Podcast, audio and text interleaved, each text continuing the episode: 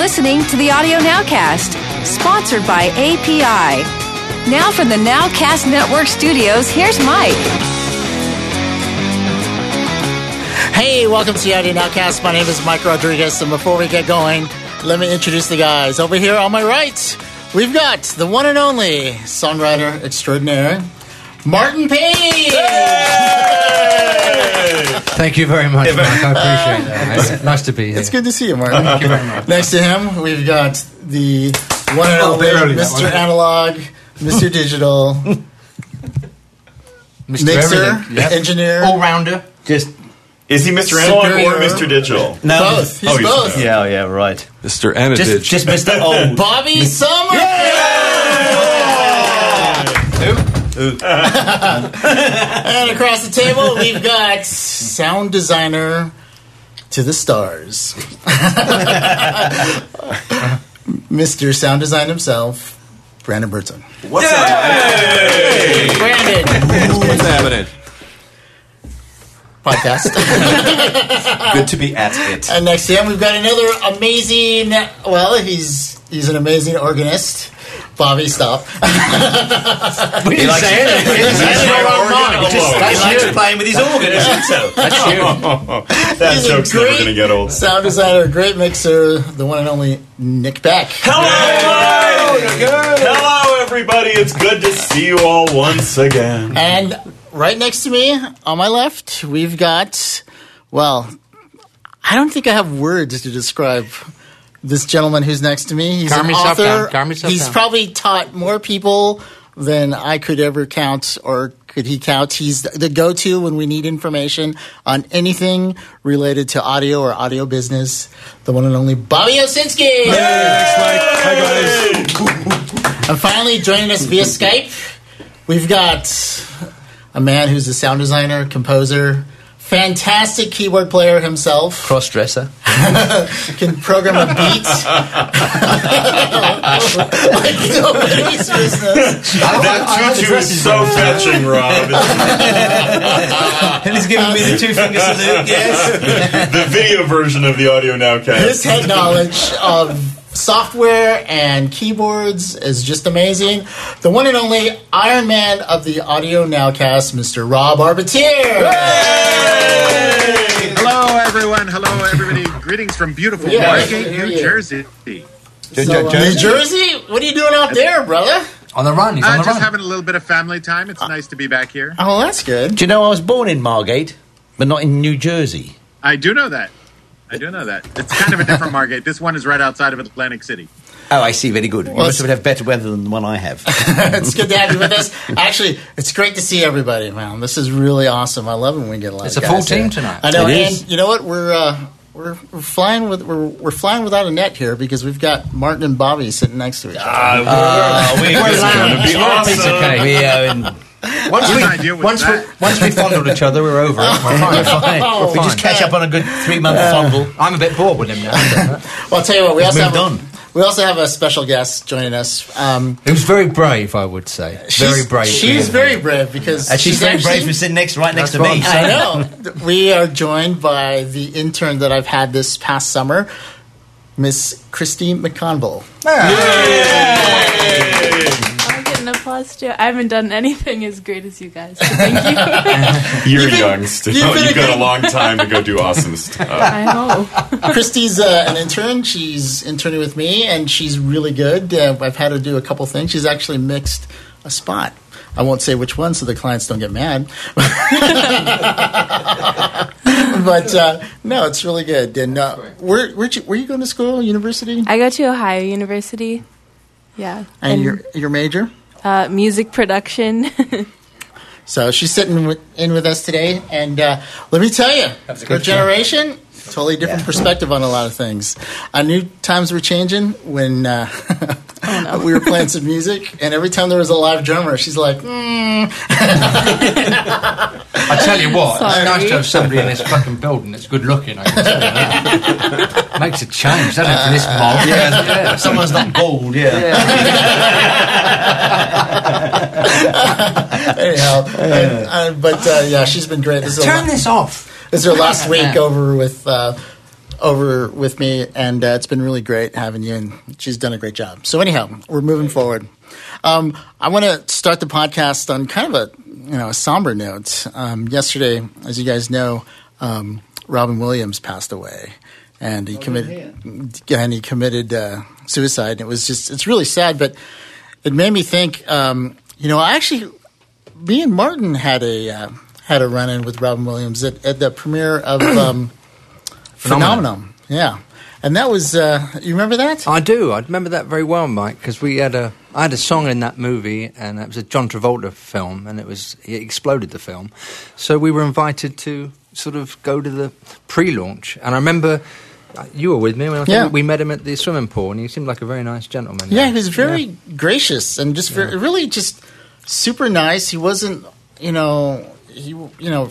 He, he wasn't. He wasn't elusive, was yeah. he? he? We joked with him, and he was very forthcoming, which was nice for a And- and- superstar. and shy. I was just Yeah. surprised how shy it was. So it was. It just made me think about that Yeah. when when I heard it. It's and like, me, man. when I heard about it, I thought about the time we met him. Yeah, did you? It was. Yeah, it was. It's just a shame. I mean, you know, what a tremendous amount of talent. It's. It's just a shame. Un- unfortunately, you know, you get creative people. Sometimes creative people, you know, you kind of live in that in that darkness, you know, and, and you kind of It's a, it, I think also you know comedians. Yeah. Uh, uh, I mean it's it, it's Some known, of the isn't darkest. Really. Yeah, some of the darkest. We've seen that all through history. Really, I think. Closely followed by bass players. Yeah, I'm going to leave now. so it's a nearby bridge. Um, but uh, no, I think that comedians, you know, they have to put they're, they're larger than life, Right. They, and you know, I think anybody in the entertainment business that has to be larger than life, it's it's risky. I I think it brings home, doesn't it? You seem to have everything. He was Yeah. actually involved in more pro- projects as he was working. So you know, it's it's. I think there's a phrase that I always couldn't understand when I first came to LA. It said, "Oh, he survived success," and I thought, "What are they talking about?" You know, success is wonderful, but now I sort of understand what it is. You know, it's Yeah. And, a, and a Buddha, the Buddhists would always say, you know, um, you have to feel more compassion for the people that have, um, you know, gone so far because there's so much pressure on them. You know, and that's Yeah. another way of looking at it. It's you, we think they've got everything, but behind that, there's probably a lot of stress. You know. well, so It's sad, very sad. It's it's yeah, it really is. Anytime you lose anybody with great talent, you're always bummed about what what we're missing. You know, what performances are we going to be missing? You know, what what um, you know movie or you know anything, any of that. Not not to mention what he he was very involved in you know a lot of charity events and he did a lot for people so it's just it's just kind of a bummer you know on the other hand if you're out there and you're feeling depressed you know reach out Listen to the out. podcast. There you go you know, we'll bring you down even lower. I mean, there's, There's there's even even group there's suicide even, right now. there's even a haven't lower done it. place to We've got a go. large podcast tonight. Tune Top into this episodes. podcast. You can go lower. Topyourself.com. You didn't think we could go lower? You can. We're going to play you. that is so Look at the top ten. Oh, That's it. There's been a lot, lot of editing tonight. Now, I'm telling you. anyway okay Politically incorrect. Let's just All move right. forward. let's just move forward. Well, um, it was funny about today tonight's podcast because it kept on changing by people coming in and coming out. So essentially, what I'm saying is, I got nothing.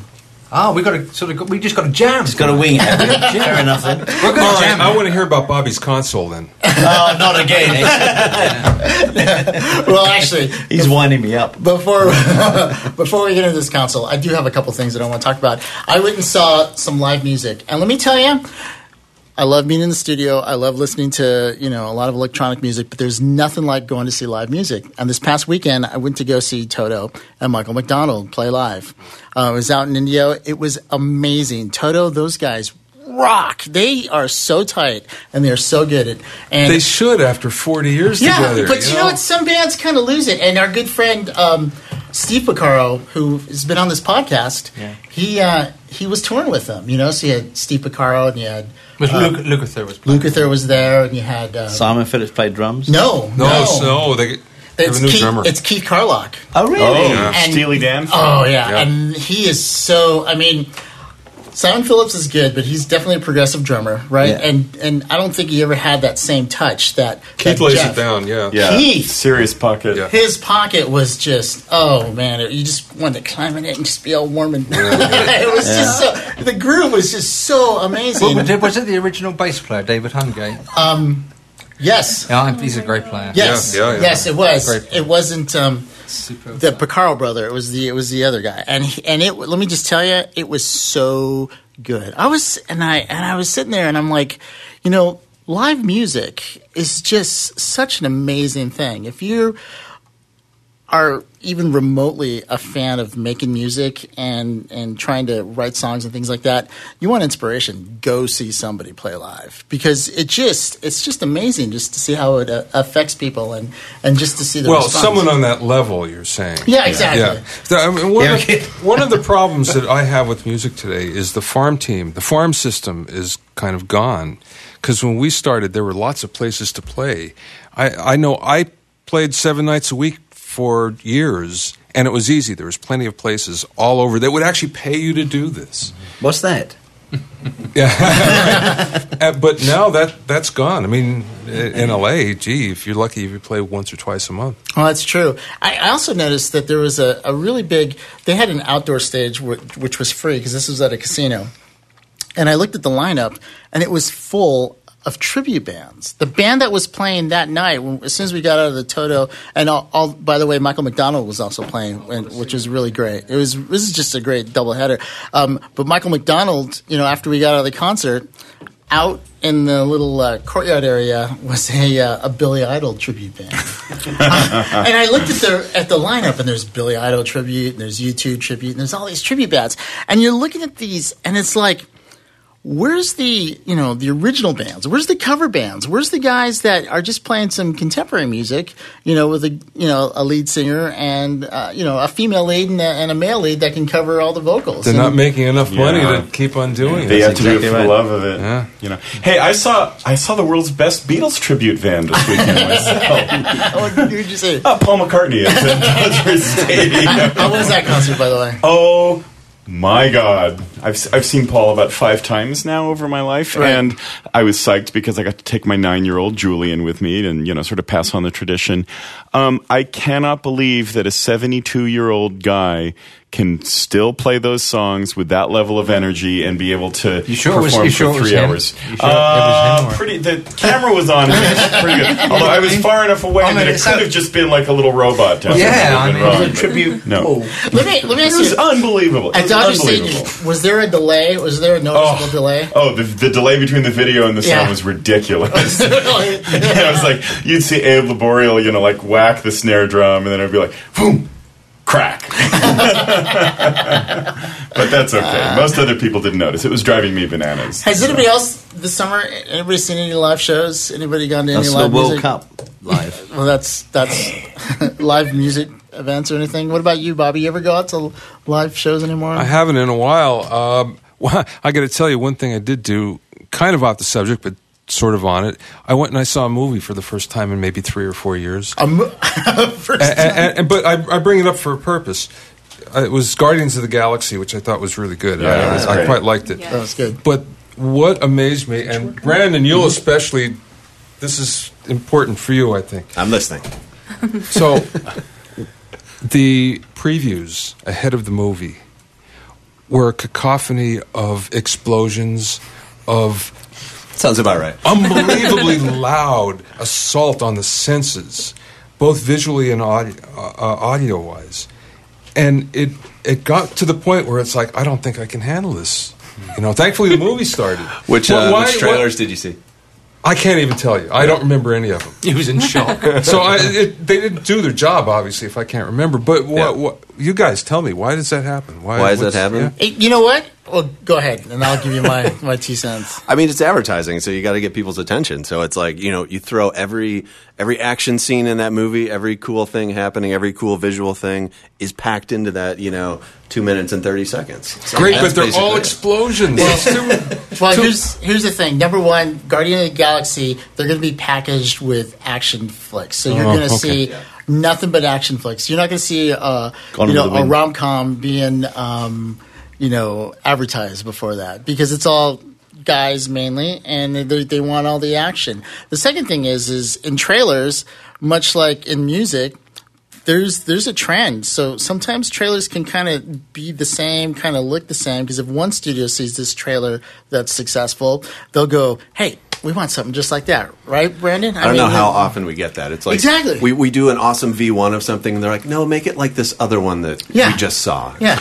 Well, wh- why was the level so much louder than the movie? I thought that. Well, they are. The the TASA level is like uh, 85. I don't, you can't go over. It's a TASA spec. There is a spec for trailer audio. I just mixed a trailer yesterday, as a matter of fact, and I had to pull up my TASA meter. So you you it's an LEQ that is at 85, um, and that's that's why they'll all be there. But I tell you, all the trailers will will just dance at the edge of that thing. Then no one's going to be like, oh, we've got 85. Let's go to like 70.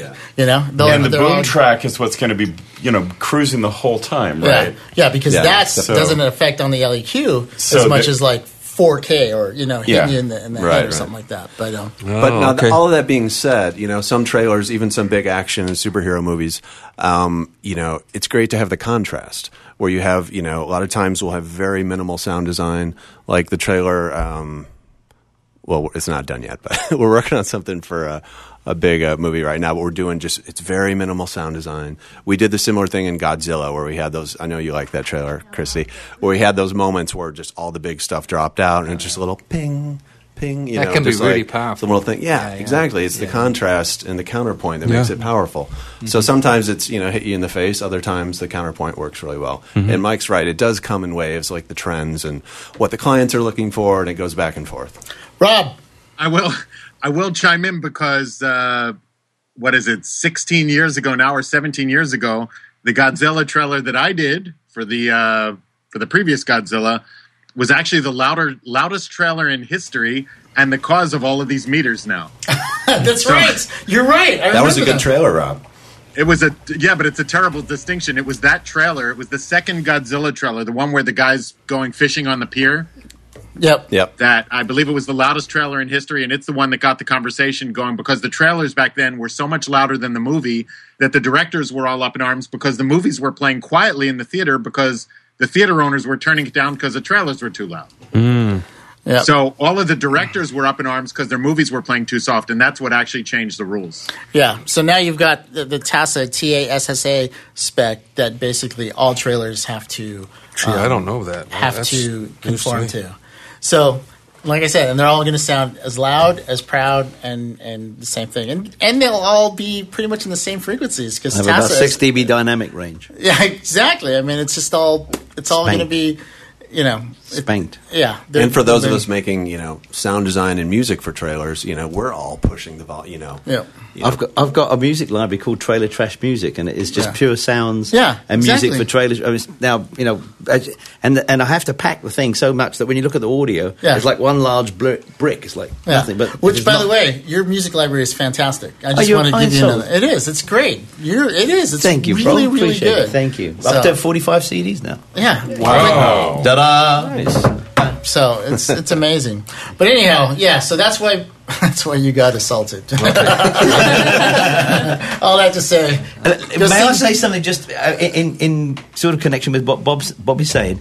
I go to places now, and including restaurants with earplugs with me. Oh yeah, Yeah, yeah, I was at the I was at the concert, and Oh, boom, concerts definitely. I was the only But I'm person. talking about normal places Yeah. like Yeah. movie houses and now restaurants. I'm going to restaurants and I'm actually starting to put in uh, just 10 dB reduc- reduced headphones Yeah. because the people around me are like, "Rah!" I'm like, Yeah, but you're old. what? That's what happened. See? Damn, What? You're fucking dead. you can't swear like that. You said I'm. It gets cut out. It gets cut out. It gets cut out. It's got a professional. It's a professional about it. He just cuts it out. Oh man. But anyhow, Uh, yeah. So, um, hey, uh, It's the truth. He's getting on. it's so dangerous. Get on? I'm not getting on. I'm on already. I'm nearly getting off. He's only got a few years. I mean, look at him. Well, anyway, Oh so I, I'm trying to do this next segue, but I have no idea how we're going to do it. So I'm just going to totally stop And start again. and start again. little butt splice action. A couple things. Um, now that I have Bobby and, and Martin here, I wanted to talk about because I wanted to get your spin on a few things that we actually have talked about in a couple other podcasts. But one of the things that I wanted to talk to you about, Martin, was um, was vinyl. Because you kind of reintroduced me into the vinyl listening experience, and I actually I'm old too. no, but Yeah. since then I've Yes. actually been looking because I want to buy I want to buy a turntable. Cause, Wow, Because I this want is a to change. I'm telling you, this is a sea change. This Well, is- it's it's you know what Two years It ago. such- It's turntable software for the iPad. no, no, I'm going analog. I'm going all analog. I want Good for do- you. But it was really inspired when we when I went over your house and we were listening Yeah, to it's great in records over your place, mm. and it was great. Which that inspired me to do a, a thing on vinyl. But um, talk to me because you know we had a great conversation about vinyl. And you know on the podcast, and, and I missed having you there because a few things. What does vinyl mean to you, and and the sound quality and the whole ritual of of listening to. Well, I think that's it, really. A, rit- a ritual, you know. I think that's that's the that's the vibe, really. I was in um, even in Book Soup, you know, uh, where it's hard to buy books these days. But on S- Sunset on the weekend, they, they've got the whole, a whole area now in, in Book Soup of rare um, reggae vinyl, and um, you know, uh, John Coltrane on vinyl, all this great stuff that was from the '60s and '70s, and it is a ritual because. Um, it's uh, it's material. You feel the album. You you you cl- as as we did. You we, when you were at my house, you Right. put it on and you hear. You have to lift the arm on. You have to set the turntable a certain way, and you can see in Amoeba that the kids love the procedure of going through, cherishing something. You know, not only f- I feel that the sound is amazing. You know, because of the uh, the low end, and it was most of these records were made in the era where you didn't overcompress or flatten it. You know, Right. so you at my house, I've got a lovely pair of tan- tannoys, old speakers, Nice. and um, you know, a nice space to, to sit back and listen to it. And it's it's an experience. It's a ritual. You have to you finish side one, you've got to turn it over. You have to be involved with it. That's what I like about it. You're Plus the liner notes. the liner notes are wonderful, Yeah. and you know you slip, And the smell. You, you, you, Cover you, art. you, Love it, yeah. you slip the vinyl out, and you just you look at it in the light, and you say, "This is like yeah, it's a platter." You know, it's and the actual. I think it's it's the feeling of a, a, ritual. You know, you're involved in you're involved in the music much Right. much more. You know, Right. you have to get that record out. You have to select it. It's quite an amazing thought that when we were kids, you know, you'd only play 145 at a time. So you're continually moving, you know, taking this, and I'm going like, that's going to be boring. You know, you can continually take a record off, putting the middle in and putting it on. And that's how we learned Put to the even play, in. even Yeah. play You should guitars. that. You play- don't have to put the middle in. Yeah, and you kept on putting the needle back on to learn the bass parts and everything. But um, after you get into it again, you realise that it's a um, it's a wonderful ritual, and I think you get, to me personally, you get closer to the music. And and and going to uh, Amoeba now, I've seen the store become more and more vinyl, Vinyl. and cassettes. Yeah, they're, they're yeah. now releasing albums with CDs and cassettes. Th- There's actually record labels back. that are cassette only. Love it. Believe it or not. That- that's Yeah. There's a amazing. place here, right? There's a, Yeah. There- There's a number of them. Yeah. yeah. Well, I'm glad you said closer to the music because that's what I was actually getting to. Because it's you do you get close, you Yeah. get you get Involved. involved with Yeah. it. Even a little thing is is controlling the start and the stop, and, and when you have to, you know, how you, play have to work out the tones you want, a little bit of treble, a little bit Yeah. of bass. So you're involved with the thing, you know, as we were when we were kids with hi-fi Loved systems. You, Yeah. you fall in love with the music much deeper. Yeah. Christy, what do you, what do you think of records? Um, I think that uh, my little sister actually had to show me how to use a vinyl like player, whatever. Record player. How old is she? player. She is. Uh, she was 17 when she got That's her great. first um, record player, and I still don't do not have one. But my best friends and I. Uh, I think it was spring semester my freshman year, which was just a year ago, I guess. And um, we would just sit in his room and listen to his new Subtract vinyl for hours, just replay it. And it's some, like it's Yeah. an experience, Yeah, and it's, yeah, it is to me as a twenty-year-old. That's see, And- that's that's so, so good to hear. Yeah, and it's something that all of us like. We have a record store in Athens, which is where my college is. I actually got my boyfriend the last um, Childish Gambino because the internet vinyl in Ohio, and it was possibly my proudest moment. that's wonderful. to like. I ever. find that so inspiring. That's great to hear. Yeah, So and it's like he doesn't even have a record player. Like he's never listened to it, but it came with the script. Whatever he can Yeah, hold yeah. it, and it's like it's his hero, and it's something that symbolizes his hero. absolutely. So it's you know it's an experience, and see, that's that's Did it wonderful sound any hear. different to you out of interest? Do you, do you when you play a record or you listen to a record, does it does it Do you, do you hear anything different to it with it? Um, I think that the subtract for the subtract um, record because my sister's record player is not very not very good, but um, but my friend's was an Audio Technica. It was pretty good, and uh, we that one was like just listening to something. What was it that? Oh, never mind. But it was uh, um, it was really really beautiful. It was something like See, there's you the word again. There's depth in the is there's depth in the tones. Yes. you know, there's you, kids can hear it. There's a there's a whole landscape where, where you know recently, and I don't uh, really knock it, but I was list- I was sat in a room today listening to a radio, and you heard the songs that came on in the last two years, and they were flat up against the wall, and you knew the vocals did not come in and go out. And you listen to James Brown records, he's moving around the mic, and his voice is in front and it's in back, so you get all this life happening to it. And um, I really noticed it today that I was listening to that a screen and the, uh, the vocals were flat. You could hear everything, but everything was right in your, you know, no no dimension to put your hands into. And I think, like you were saying, some kids get hold of a Led Zeppelin record, put it onto a turntable, sit back and go, "My God, you know, I can hear dimension in the music. I can hear." You know the guitars over here, the voice is coming forward and back and forward, but we miss this. Right, we miss that a bit. You know, it's over compressed, over flattened to me, and I think it's great to hear that kids can notice that because I started to feel sorry for kids that were born and did not know what it was like to hear, you know, vinyl of Not Abbey, Abbey Road it. or something. Not exposed to it because if you're not exposed to it, you're never going to know the difference, are you? I've got a mate who's a big Depeche Mode fan, Ovi, and he's uh, about 29 and he's never had a bit of vinyl in his hand, ever. Mhm. Yeah. And, and I, I, I, when I was playing some vinyl, I said, I only like Depeche Mode, I had a 12 inch of it. And I, he said, Man, this is great. How does it, you know, how do you, he said, So, you know, what do you do? You know, he seriously didn't know how to play it. It was- As you I'm- say, yeah. It was so weird. I was like, Really?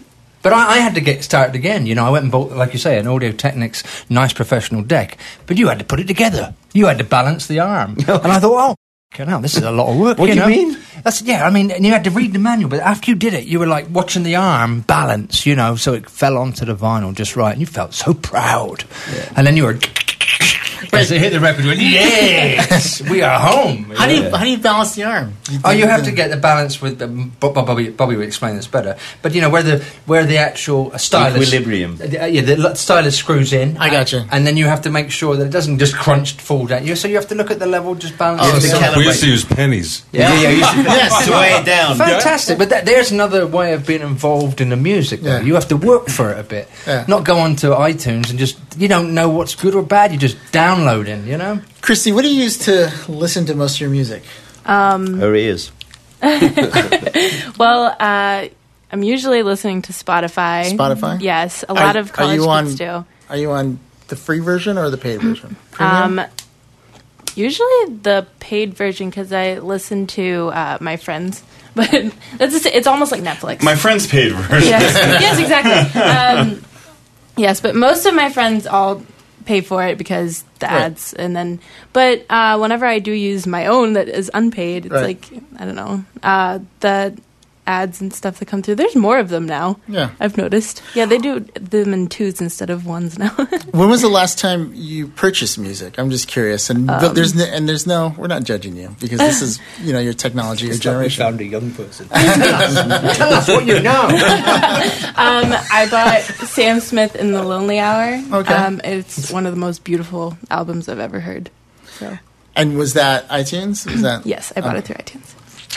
So see, people are still buying. No, no, music? no, there's nothing Yeah. wrong with it. Yeah. Actually, just that record you- sales turned up for the first time in many years. And, uh, and, and, and, and a lot of the albums that are being mastered now, Yeah. as we know with you know Arcade Fire and everything, they're not being hit real hard. Right. You know, they've, they're trying to get a little bit of the old school involved, where you can get closer to the artist. So they're not being, you know, hit quite as hard. Some of the newest albums aren't. The volumes aren't battering you down. Well, I know most of the mastering guys Yeah. that I know that do mastering for both CD and vinyl releases. They always do, or they don't necessarily do it, but they always recommend to do a sep- separate master great. that's both turned down and level and isn't More squashed dynamic. as hard. Yeah, More oh, dynamic. definitely. And, and some, you know. Do it like oh, like Doug Sachs. If you go to him, who's the godfather of all mastering engineers, he he does it like the old days. Still, And isn't it funny that they're actually asking to turn it down and give me more Yeah. dynamics to put it on a less dynamic medium? I mean, because uh, digital has the ability, to, you know, obviously, Yeah, yeah. Yeah, yeah. w- w- wide dynamic range. Uh, You know that's that is amazing too. I, I always think that's kind of funny because you yeah. have all The this philosophy, power, yeah. you have all this recording space, Yeah. and nobody takes advantage of it. I, you know? I, I have a, th- I mean, um, it's no no secret. I'm sure most people know this. Everybody here does, I'm sure. But everybody thinks, and they're old have an old school way of thinking about new technology. Everybody thinks they must make digital as loud as possible, both internally in their systems, in DAW, you know, if, if you're in, your, in Pro Tools or whatever, Nuendo, whatever you use, it, and they have like the levels really loud internally and they put it through their plugins and it's, it's pinning all the way through. But truly, it, it people do that for signal to noise. They used to do that in the old Yeah, days for yeah, signal right. to noise ratio. There's good reason, yeah. There's no reason for it now other than Right. resolution. But in 24 and, and higher resolution, 24 bit, I mean, you haven't really got a problem with, with, with not satisfying enough bits, you know. And But it's peer pressure that's making him do it. Peer pressure, or if you're doing it for a label, it, it's the A&R guy that's It, saying. it certainly is. Yeah. But even so, that internally in the in the, I see so many guys that bring sessions over to help them mix it or whatever, and they're just spanking the internals of Yeah. the and thing. I'm going. You know, turn it down, turn it down, and they're like, "No, no, but it's got to hit." I said, "You're not making any sound any better," and they'd pull it down, and Yeah. they'd realise, given 10 or 15 dB of headroom inside the the plugins, because lots of times plugins are not written well enough to report overs, right? And they clip badly Yep. internally, Oh, and yeah. you don't know it. Yeah. But on the back end, yeah, spank the hell out of it. Put it through all you want to make it no all bits high if you want. Right. But at least keep it nice sounding this weird. You know, Rob, you just mastered, right? You just went through mastering with the with the misses. How was how was that experience? Where whereabouts were you on them? Um, well, we uh, we uh, basically needed to compete with the pop radio sounds, so it was uh, you know it had to be loud and it had to be. I mean, I still tried to retain what dynamics we could, but job one when you're dealing with an artist that wants to compete with pop radio, it has to sound like pop radio. And um, I was able to win the argument a bit about the fact that the broadcast limiters will actually respond better if you give them something that isn't quite as hot. They'll end up making it as loud as it needs to be. Right. Um, and so we didn't end up being overly crushed, but we were dancing on that fine line between, you know, what is overly crushed and then pulling back a little bit. I will say too that some of the tools, just in the last you know couple of years, have gotten really good. So at least if you're going to be squishing the like some of the multi-band compressors out there aren't nearly as harsh as they used to be. Like Well, and I'll also say uh, for this project, and I'm just looking up something here to make sure I get the facts right.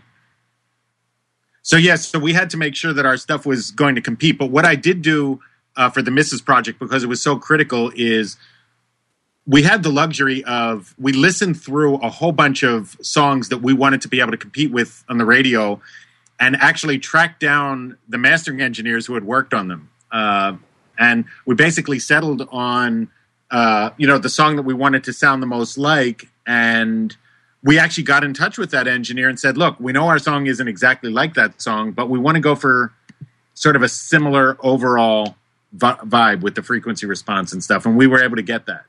Um, I, I definitely believe it's there there are many things in life where it's better even if you know how to do it for yourself that you don't necessarily. And for us i mean i've done a lot of mastering for other people but when it came time for this mrs project where i was way too close to the music i definitely wanted to have some outside ears uh, take a stab at it. It was a great luxury to actually go to someone who had done work that i really loved the sound of.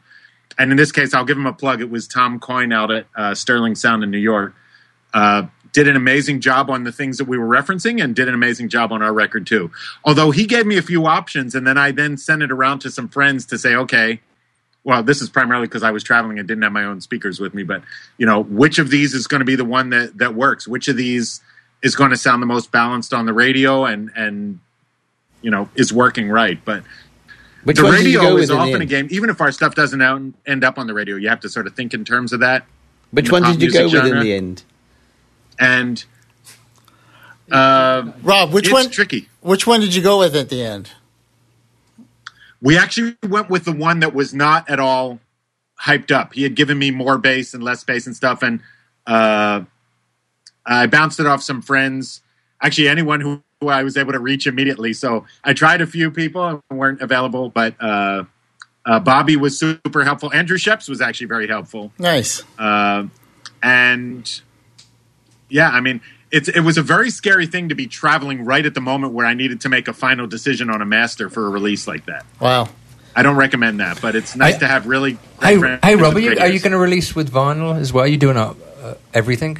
Or is it- Um, potentially down the road. Right now, we're just releasing a single, so we're not dealing with vinyl yet.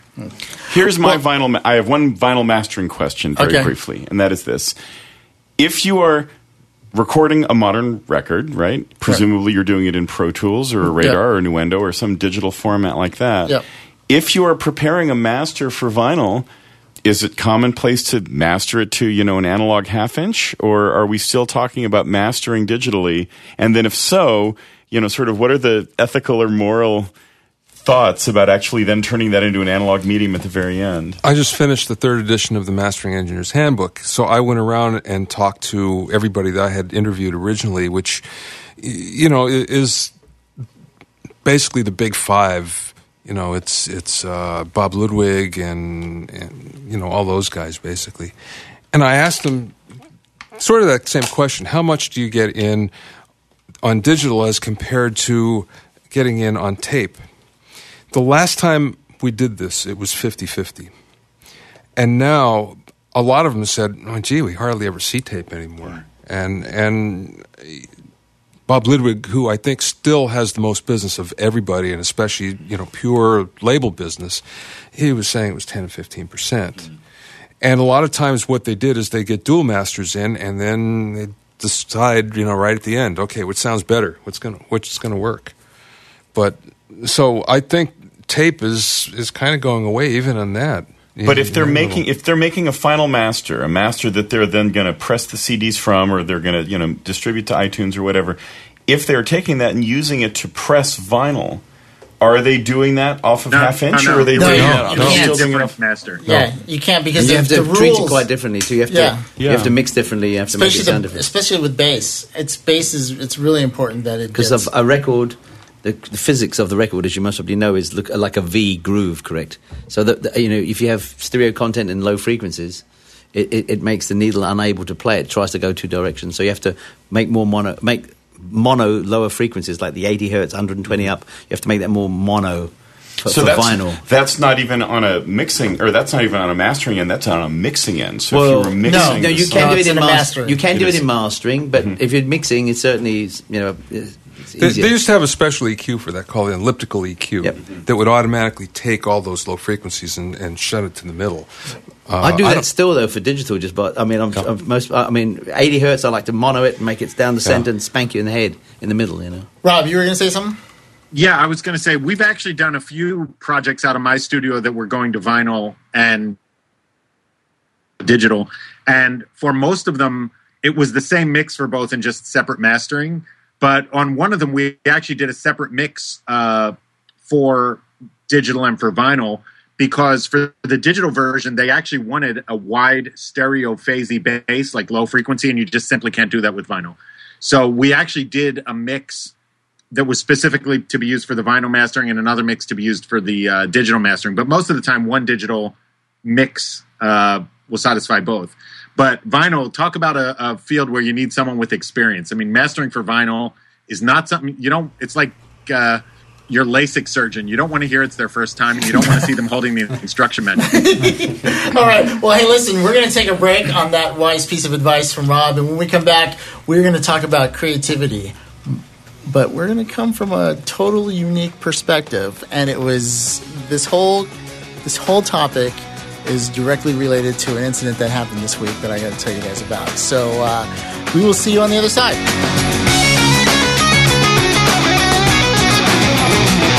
You're listening to the Audio Nowcast, sponsored by API and Westlake Audio.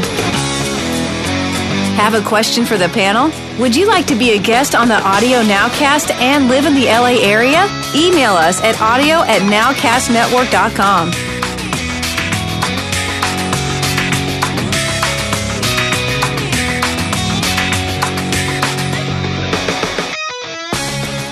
welcome back to Audio Nowcast. And before the break, we were talking about all kinds of stuff, vinyl and all kinds of stuff. But um, so I had this incident that happened, and uh, and I kind of teased it before, and and I, I want to talk to you guys about it. Um, I had a friend of mine who was under a tight deadline and decided to partner up with another friend of mine, and I will not name names because I know they listen, but They know who they, they, are. they had a project that they had to finish, and it was pretty substantial, a lot of money on the line, and the one guy brought in another friend to do it, and they missed their deadline because they could not work together. And the creativity of just that one guy just got totally collapsed. Just he just I was talking to him later and he was just really bummed because he thought he could work with that person. He thought it would work out, but what ended up happening is is he just could not be creative with that person. And it got me thinking about creativity and people and how people affect your creativity because there's some people that affect your creativity in a very positive way. I'll give you a really good example. I'm going to use Martin. I'm going to use you as, a, as an example. Uh, Martin, I know you bounce a lot of things off Diane, yeah. right? Yeah. His manager. And really helps you in your creativity. Absolutely. Right? Absolutely. I mean, it really, that's like that that trusted person that you will go yeah. to and and she'll you know give you her her mind you you're very very lucky if you find someone like that right know, I, I I've been Diane's been my manager for over 30 years so you know, one, and it's hard for a songwriter to open up and, and trust anybody, you know. Particularly, uh, I had a great partner in the first band I was in, but it, it's a really elusive thing, you know. I was very. It takes a while until you go, I trust this person, right? And uh, and it's rare. I think it's rare. Most people, I, so I'm doing a talk tomorrow night at uh, Musicians Union to songwriters, and you realise that one of the things you want to impart is that you need to you need to be brave to play your music to other people. Right. And it's very you're very fortunate if you find somebody who you go, you know what, they've got their they've got their finger on what I'm doing. That's the hardest thing because a lot of people just want to say the right thing, don't they? They just want to go, it sounds great to me, or that's crap. So it, you have to. It's very rare to find the right person. And and see, she affects your creativity in a very positive way. Mm. And then you have other people that can like Bobby with me. You. Bobby's very negative. yeah. Everything I play, Bobby's hated. Yeah, I get, it's dark. That's, but, that's, that's awful. But here's the thing: in the situation, Too loud. My other friend who got hired in as the hired gun, you know, I think he kind of failed the situation because he didn't realize kind of his place in the whole thing, and he didn't help foster the creativity. And and I look at not just this combination that kind of failed at what they had to do, and they, they failed big time, as in losing the gig and somebody else coming in to save the day. But you know, it's amazing how people need to check themselves and see where they are, especially when you collaborate, but just in every day. And and when you're in our business where you work with people and you work with producers, and you work with with directors and you work with other musicians, your people skills have to be on the mm-hmm. ball. Absolutely. Well, well, wait, I, I don't think I understand. So the guy that was hired in, the right. friend that was hired in, right. he didn't live up to his what was expected in, in, crea- in, in creative. And, and, is that because he was waiting for direction? He didn't want no. too much of himself I, into it. You know what it was? He was given his opinion. Oh, when he worse. shouldn't yeah. have been given his yeah. opinion. much worse. Which the the lead guy was was consequently spending a lot of time on these little mini battles when it shouldn't be that way. And and I, I can't really say much more because they will figure it out. They probably already figured it out. but, but I will say that it just got me thinking about people and people skills. And man, I tell you, I know people who who have lost jobs and lost gigs because of their people skills, because their lack of people skills. Rob. I just, I mean, I'll chime in on this because I've actually been lucky enough to be in a what is it, a 24 year uh, creative relationship, you know, with my partner in Noisy Neighbors Productions, and uh, we worked together with Stevie before that. Um, and the key when creative people get together and work, creativity is 100% in my mind about having the space to be creative. Whether you create that space for yourself or you're working with a partner who creates it, but creativity requires space. And a lot of times a creative relationship works if one person's creative and everybody else is sort of support personnel because those support personnel help provide the creative space for the one creative person. But if you have multiple creative people working together, the most important thing is to give each other the space. And if someone is on a creative role, the best thing you can do is stand back for a second and let them complete their thought, complete whatever it is they're working on. Uh, Gary and I have been very successful at this for decades because we understood that from day one. Um, it's helpful if, if, if the thing you're creative about doesn't overlap much. Like in our case, he's a mixer and I'm the musician, uh, and so we weren't wouldn't be fighting for the same keyboard or the same knob to turn or anything like that. But even if we were, like I've I've written with other songwriters, if someone if you're working with another writer and they seem to be going down a path, sit back for a second and see where that leads them. You know, you can always chime in later, but it's it has to be this interplay, this give and take. And I've seen it fail miserably too with other people where you have either two strong personalities that don't know how to listen to each other or just couldn't create that space for each other. Yeah, I mean, the failures is, are where you can really learn a lot. Like Bobby, I know you've worked with a lot of different artists. Have you ever had any just colossal failures where you couldn't work with somebody? Uh, Or no, I, I'm luckily haven't, but I have seen it a lot. I think broadside manner is what was called. It was Right. called back, or bedside manner Yeah. for doctors.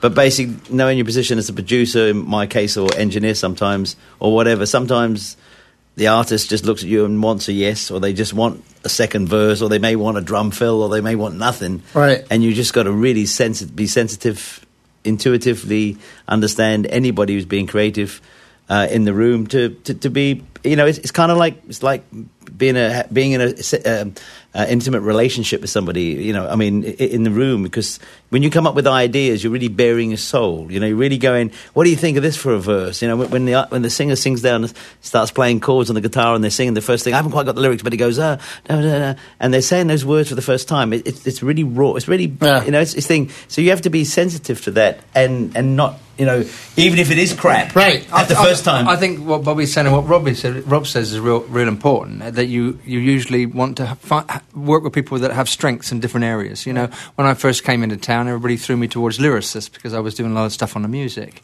So, uh, you know, usually a good a good collaboration is you know people that do different things that all come to the party and have strengths in different areas. Usually that works out pretty good. You might have a really good singer.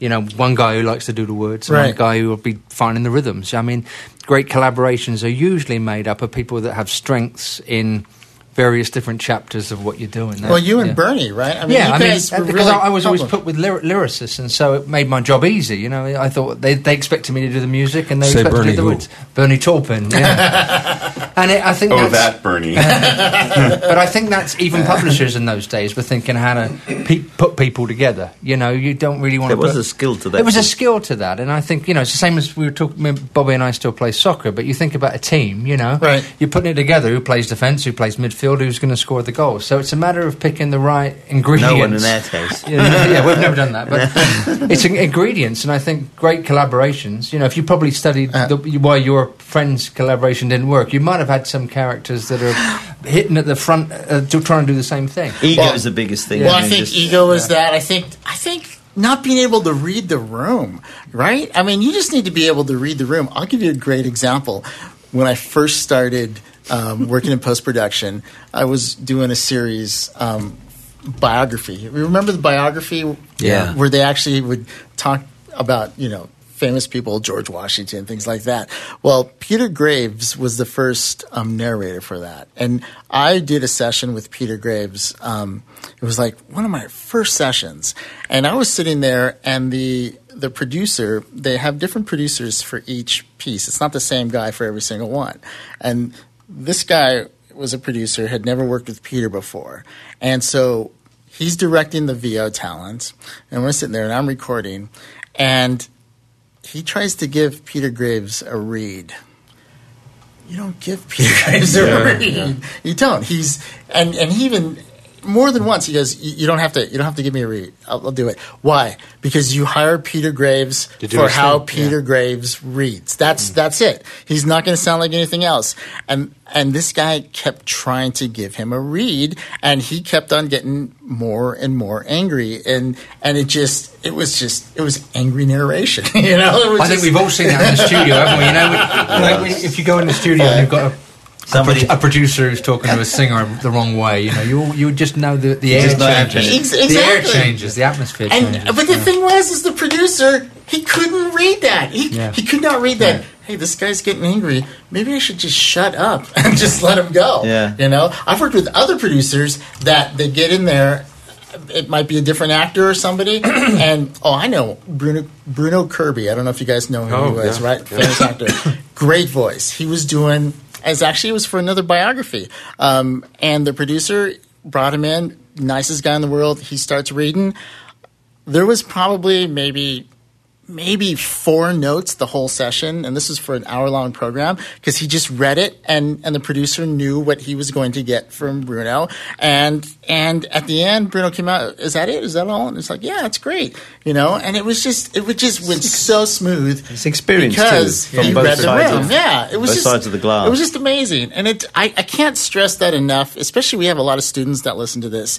You know, you're going to learn your technical skills, and you're going to learn all your you know all the numbers and all the gear, but. Really, what you need to learn is you need to learn your people skills because the people skills are what is going to keep you employed. Why? Because you're only going to hire people you want to work with, right? I got to jump. I got to jump in on this. Um, you know, having worked in the video game industry for so many years now, um, cannot tell you the number of times in which I have been in, a, you know, a production meeting of some sort, and there's an hour, and you've got to get figured out what it is that this problem is that you're going to solve, or you're picking the dialogue, or you're picking the music, or whatever it is that it's going to be. And you've got the creative director in there, and you've got the audio director in there, and you might have a couple of executives in there, and then, you know, you might have the game designer in there, and then you might have two or three kids that are right out of school. And you know god love you because we all were in school once and we all had our first jobs and all of that kind of thing. But when they get in there and they start talking as if they are equal in stature to the other people that are trying to get the work done. And the hour goes by and all the money that was spent for the salaries or you know of the people that were in that room and you don't get the thing accomplished because there were people that just kept yapping and yapping and yapping and completely dissolved you know any any focus or any movement forward towards completing the thing. Right. that's bad. Yeah. that's bad. Brandon, you work with a lot of different producers. Yes, I and, do. And a lot of different editors. I mean, and you're really good at reading the room. I can tell because I've the few times I've interrupted you. you know, you have really good. You establish these creative partnerships, but uh, how do you do it? How do you keep it? Because you have to be really creative, coming up with new audio soundscapes and audio sounds and things like that. Right. Yeah, I mean, it's a whole nother language you have to learn because you, I mean, my job as a you know audio editor or you know sound designer is to do that, but you also have to get the input from the producer and not only listen to what he's saying and telling you to do, but also know what you think is right for the project and try to mesh those together to give him what he's asking for, even though maybe what he's asking for you know is maybe not quite right for what you're doing. So it's a interpretation of what they're doing and you want to still give them something that says, "Hey, yeah, this is what I'm looking for," but it's what you know works. What's the uh, craziest direction you've ever gotten in your sound design? I don't know. Or is there? Did everybody anybody ever said make the sound more blue? I always say that to people. Uh, we used to have we used to have producer channels all the time.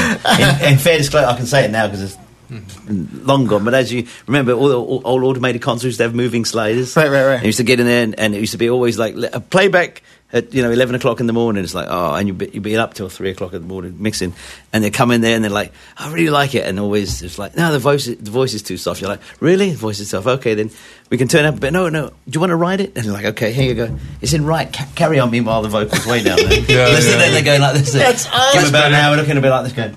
Lunch, okay.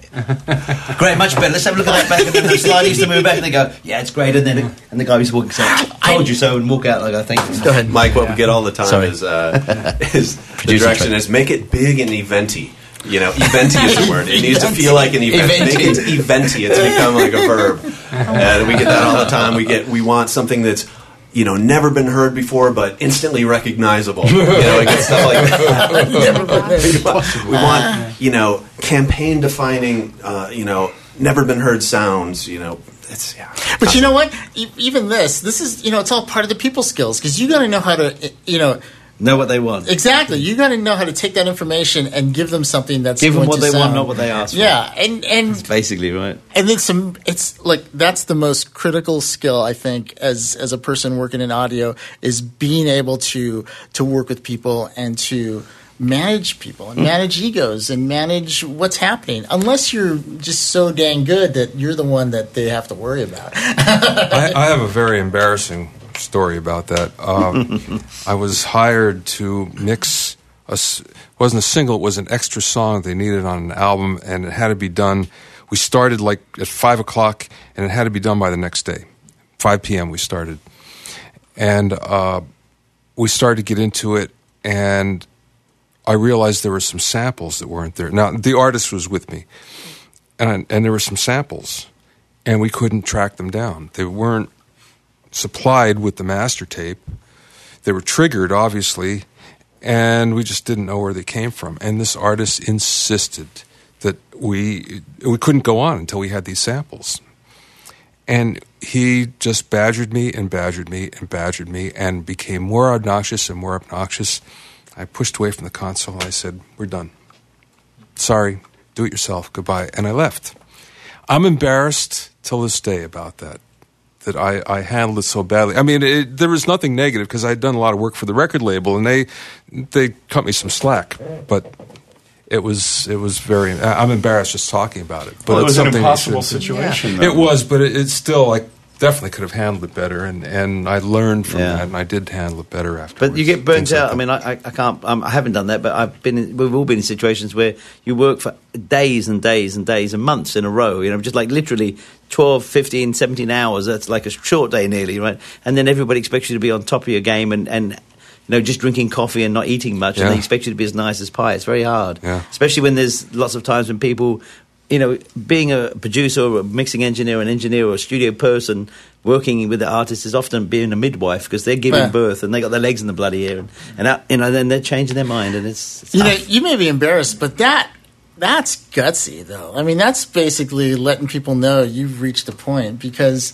I mean, I've always wanted to do that. I've never have, but man, I can tell you that eh, there's My some personality lines- is not such that that would happen easily. I- right? That's all I can exactly. say. That's, that's what I'm Yeah, saying. exactly. You I mean, you must have been, you know, wow. I can only imagine what someone had to do to push you for you to react that way. Uh, but uh, again, I, I definitely could have handled it better, and, and I learned from it. But it, I, I'm embarrassed just to talk about it now. But I think it's worth repeating. Yeah, to get know, it for out those there. of you listening. Yeah. Yeah. That's funny. Uh, Rob, did you want to say something? I have an embarrassing one that has nothing to do with people skills, but this one's pretty good. It was uh, we were handed something to mix in the evening, uh, and uh, this was a long time ago, and it was when there would be multiple songs on a master tape, and we mixed the wrong song. Ooh. Stayed up all night. the, The, the wrong was- version or the next song? The wrong What was song. that? The wrong version or the, the wrong song? No, it was the wrong song. Oh, they had okay. said like mix the fifth song on the master, and we counted wrong and mixed the fourth song or whatever. Oh my gosh. And so they all come in for playback the next day. That was a little embarrassing. Oh. Do they like the mix though? I will say this: they had nothing to say about the mix. well, I will say, you know, just learn people skills, and and you just you just got to know how to read the room, and and And I think Bobby brought up a great point. Learn when to. So I just am not learning now, but learn when not to talk. Learn when to listen. Yeah. And learn when to let people go. As Rob said, a good point. Everybody's had great points, but let people go through their idea, and even if you know it's a complete pile of shite, Yeah. let them go down and let them get it out of the way because you do sometimes, most times, learn something as well. You think Yeah. this is not going to work, and you let them go, and then in a minute it does work, and you go, "Wow, that's actually quite brilliant." And, So, and you know, the thing that, that really sucks about this whole thing is a lot of times, well, everybody here, we all have to be creative at the same time that this is all going on, you know? Uh, I'll tell you something that I had to really rethink really how to mix. I'm working on a couple animated series, and the producer that I'm working with, who's amazing, she's really great, she does not like reverb, right?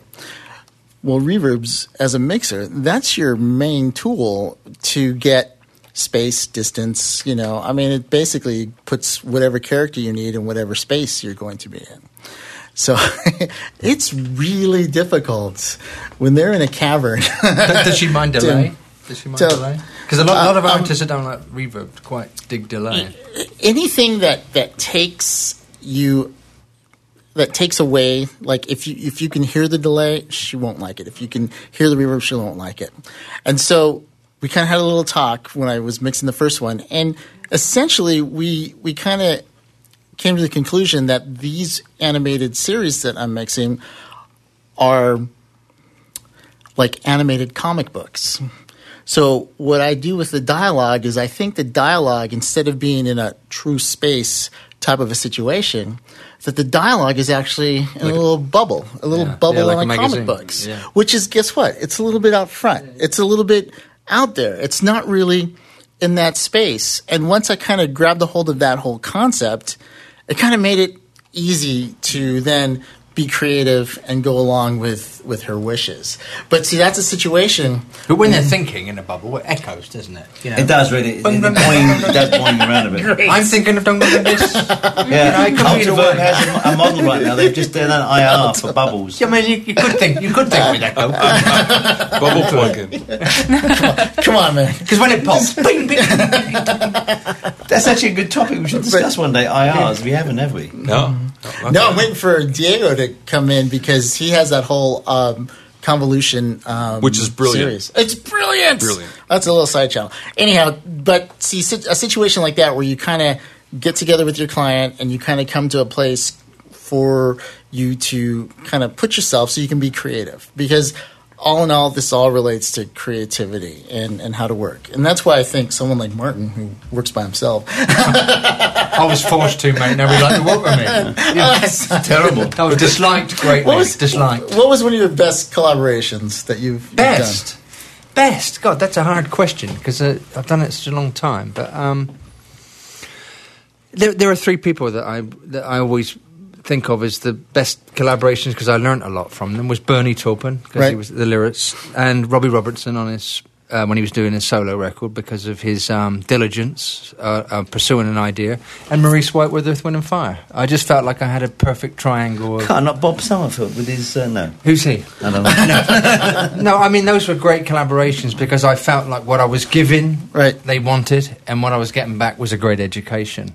And uh, we laughed a lot. There was a lot of humour. That's one thing we don't mention a lot. Is people like to laugh when they work. You know, even though it's serious, you've got to break the air a little bit. You know, everybody. I found that when I worked with so many people, um, Bob, stop that shit. uh, my peripheral vision is still good. um, no, but I, I felt like um, humour was a great way of, you know, making tough situations. Yeah. Usually, they would even into a good space, you know. But Yeah. a, a lot of what everybody's saying here, I think you have to, as a creative person, you have to walk the middle ground a little bit. You have to be able to, you know, be decisive, but also bend with the wind a little bit. You have just have to be able to cruise through in the middle space. But those are the three people I can't talk enough about because I think I got my best education from those. That's awesome. Anybody have any positive experience with working with somebody, collaborating? I'll tell you what I do hate working with an artist, especially, uh, and, and this is not positive, but you guys tell me about this. If you, I'm sure everybody experienced something like this, where you get somebody that's so creative that they have so many ideas that they just make it different and they don't make it better. Yeah. And and and oh, let's do a reggae version. Oh, let's do. They the- gotta oh, be and- involved, yeah. And and, and you're going around in a big circle, and it doesn't get better; it just gets different. That makes me crazy.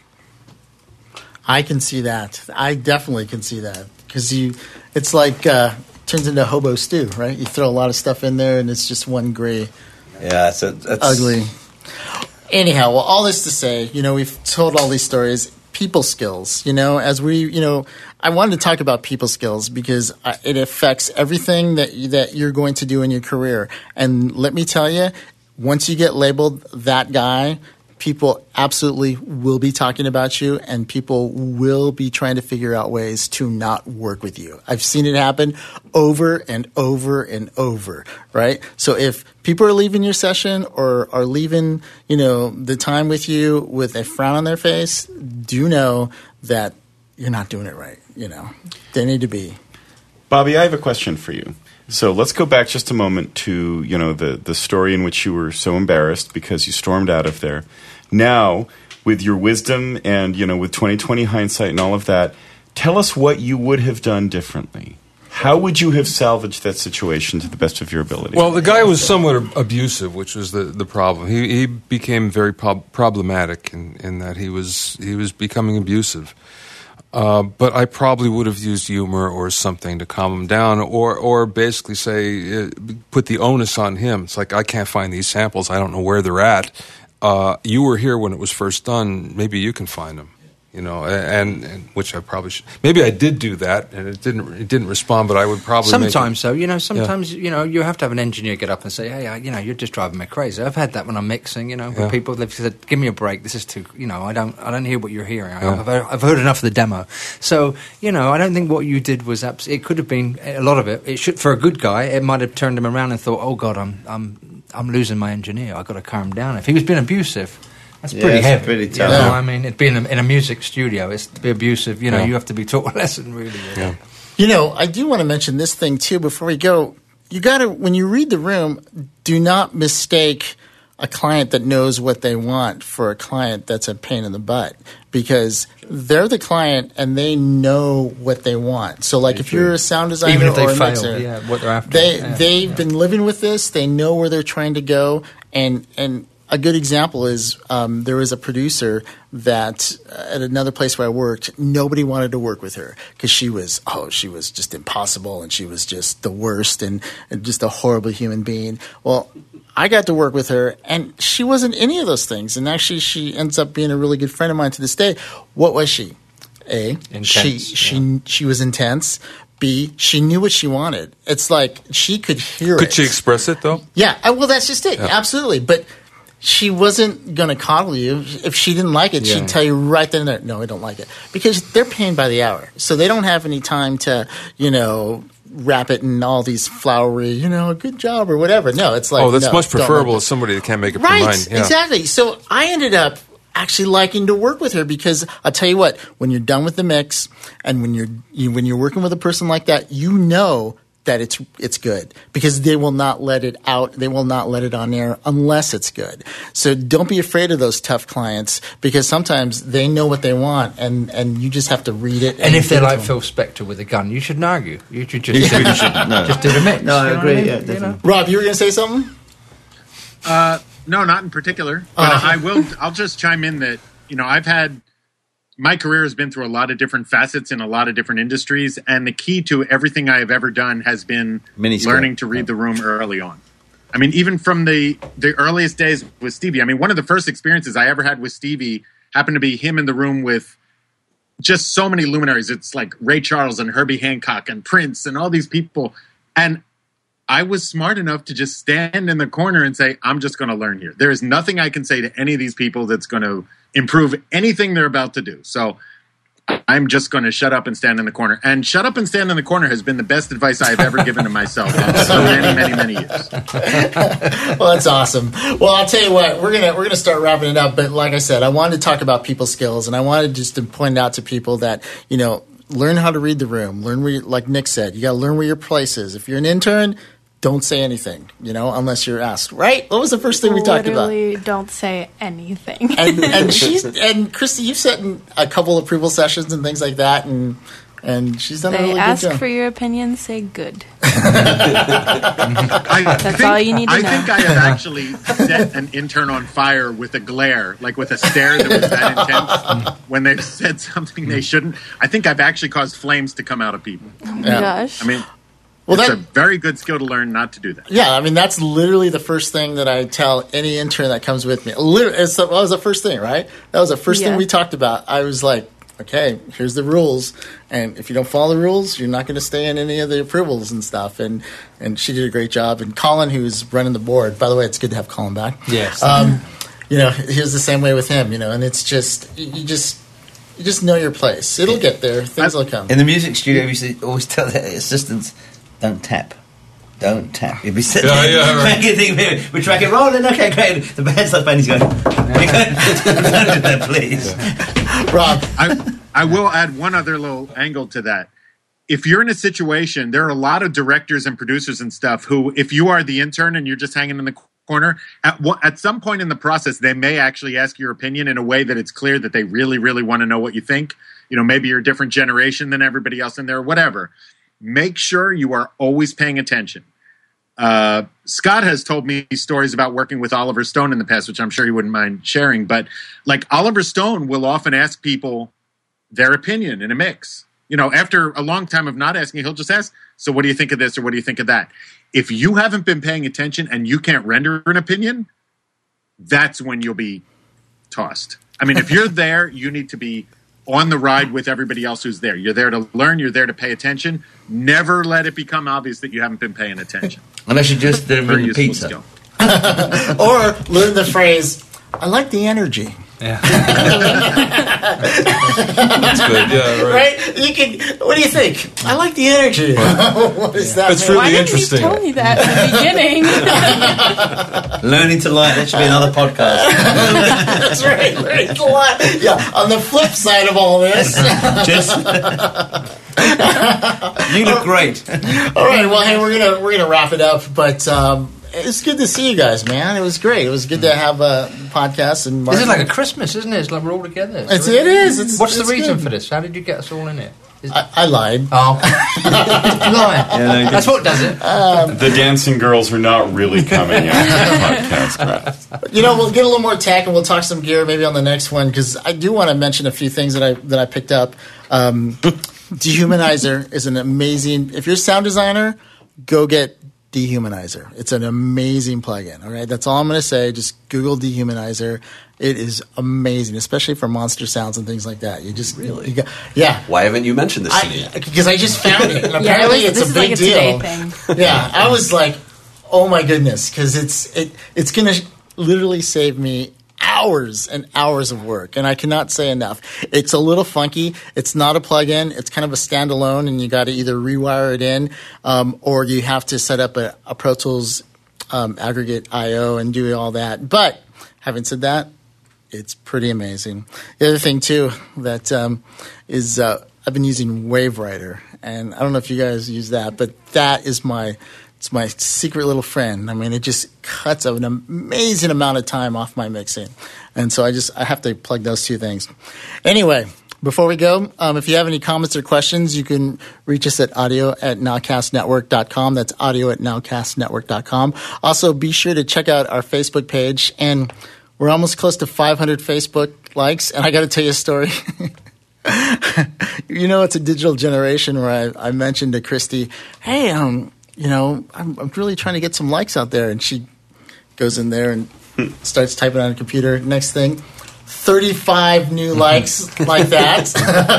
fake, fake, fake. Shout Not out real. to 80 Pi Sorority Z chapter. I'm sure they're listening. so if you, if you look at her, all the likes, you see all these 20 year old girls. that's all. That's all Christy. It's all right. We don't mind that. Okay. We We'll like take it. Uh, I thought that was hilarious. But we're close to 500, so I'm thinking, come on, we can do 500. We can do How near 500 are we? likes. How near are we? We're at like 485. Hmm. I'll tell you exactly. We may be up to Promise four. I'll get to 500 competitive before now. the And I will weekends. get you another 500 hmm. in that Look at fest. that. Really? Yes. Look at that. All right. Yeah.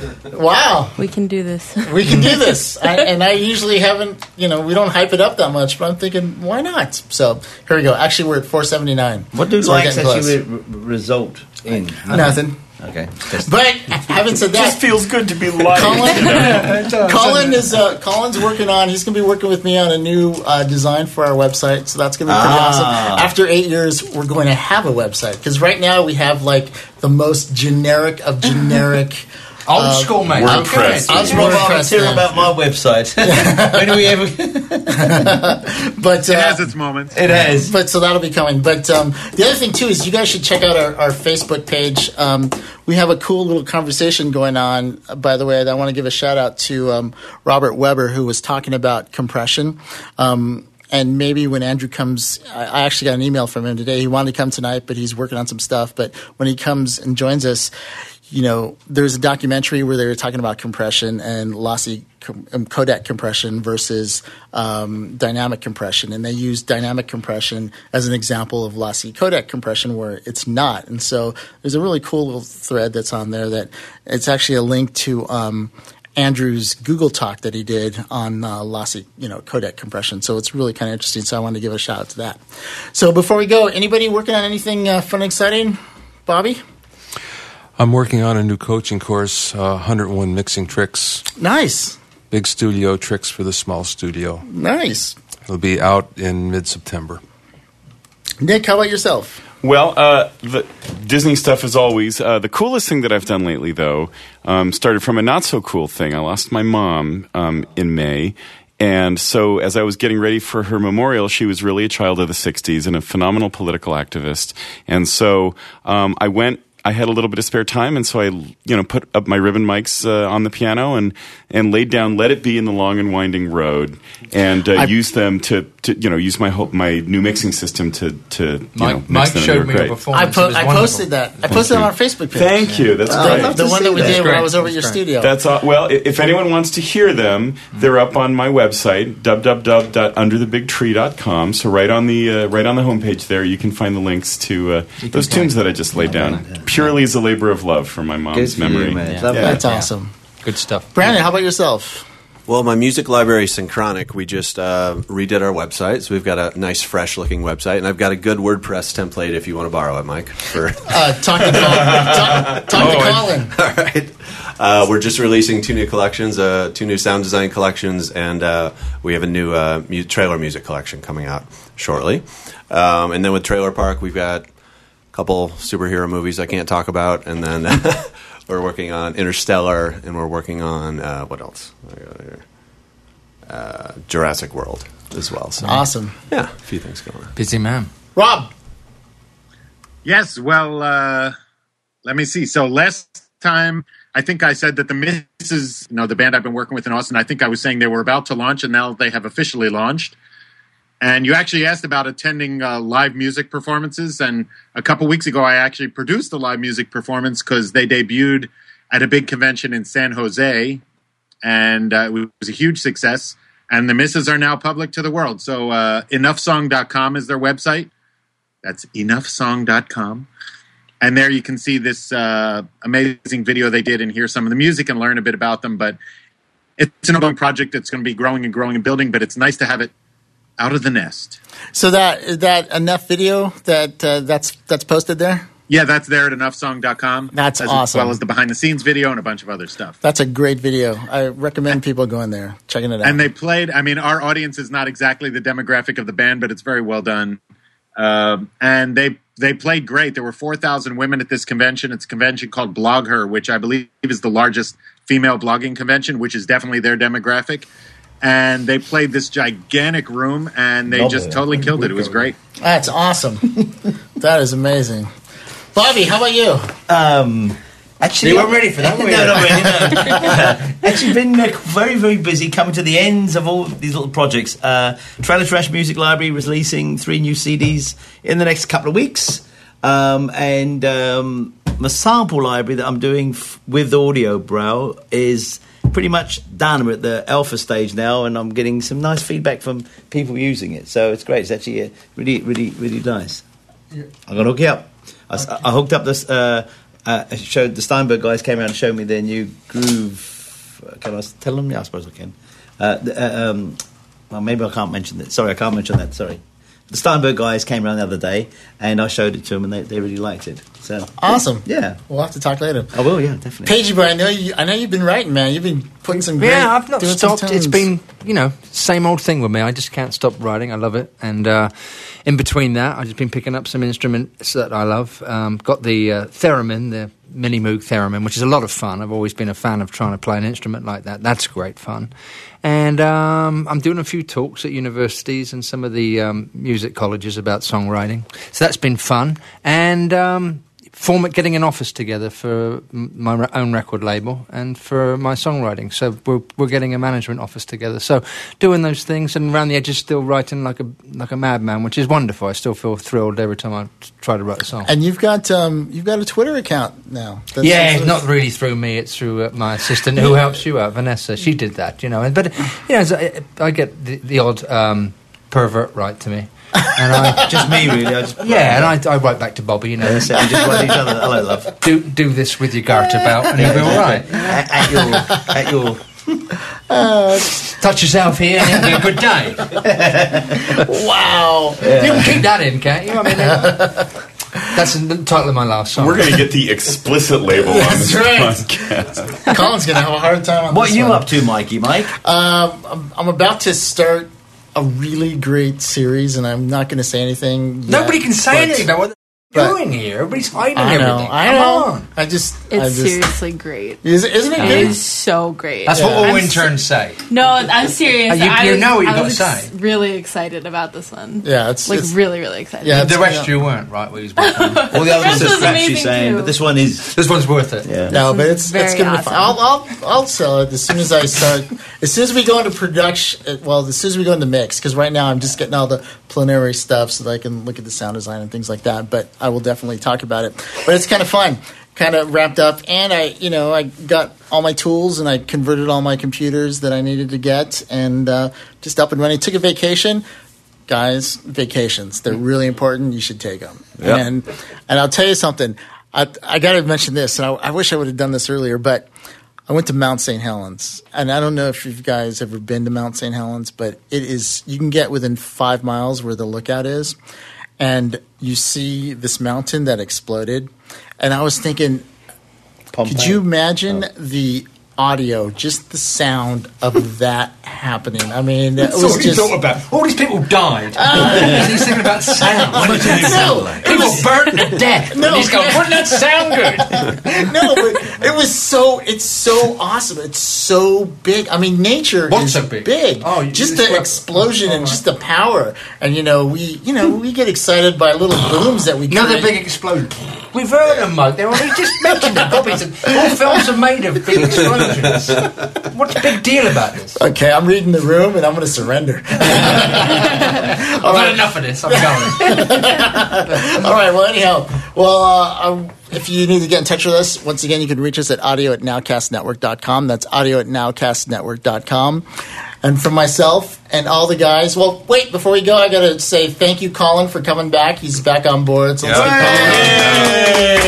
Colin. And also, Christy, you did a great Yes, job this Yes, summer. Christy. It was. I'm going to Back miss you. school soon, right? But it was, yes, on Friday. Oh, bummer. yeah. How, how long did you work with, Mike? Um, for the past s- two months. Oh, you poor summer. Uh, thing. Oh, you Oh, don't it was great. Sorry. Oh, okay. Oh. One thing to all students who are listening, please listen to absolute like take everything to heart because these you want to be in these seats one day. These people are amazing and it's just the advice that they can give you Is all is, lies. is really really great and you should all take it to heart. Don't let it blow over you, please. Oh, She's That's my it. favorite human being on the planet. Can't top that. I cannot top that. All right, well, thank you so much for listening, and we'll catch you next time.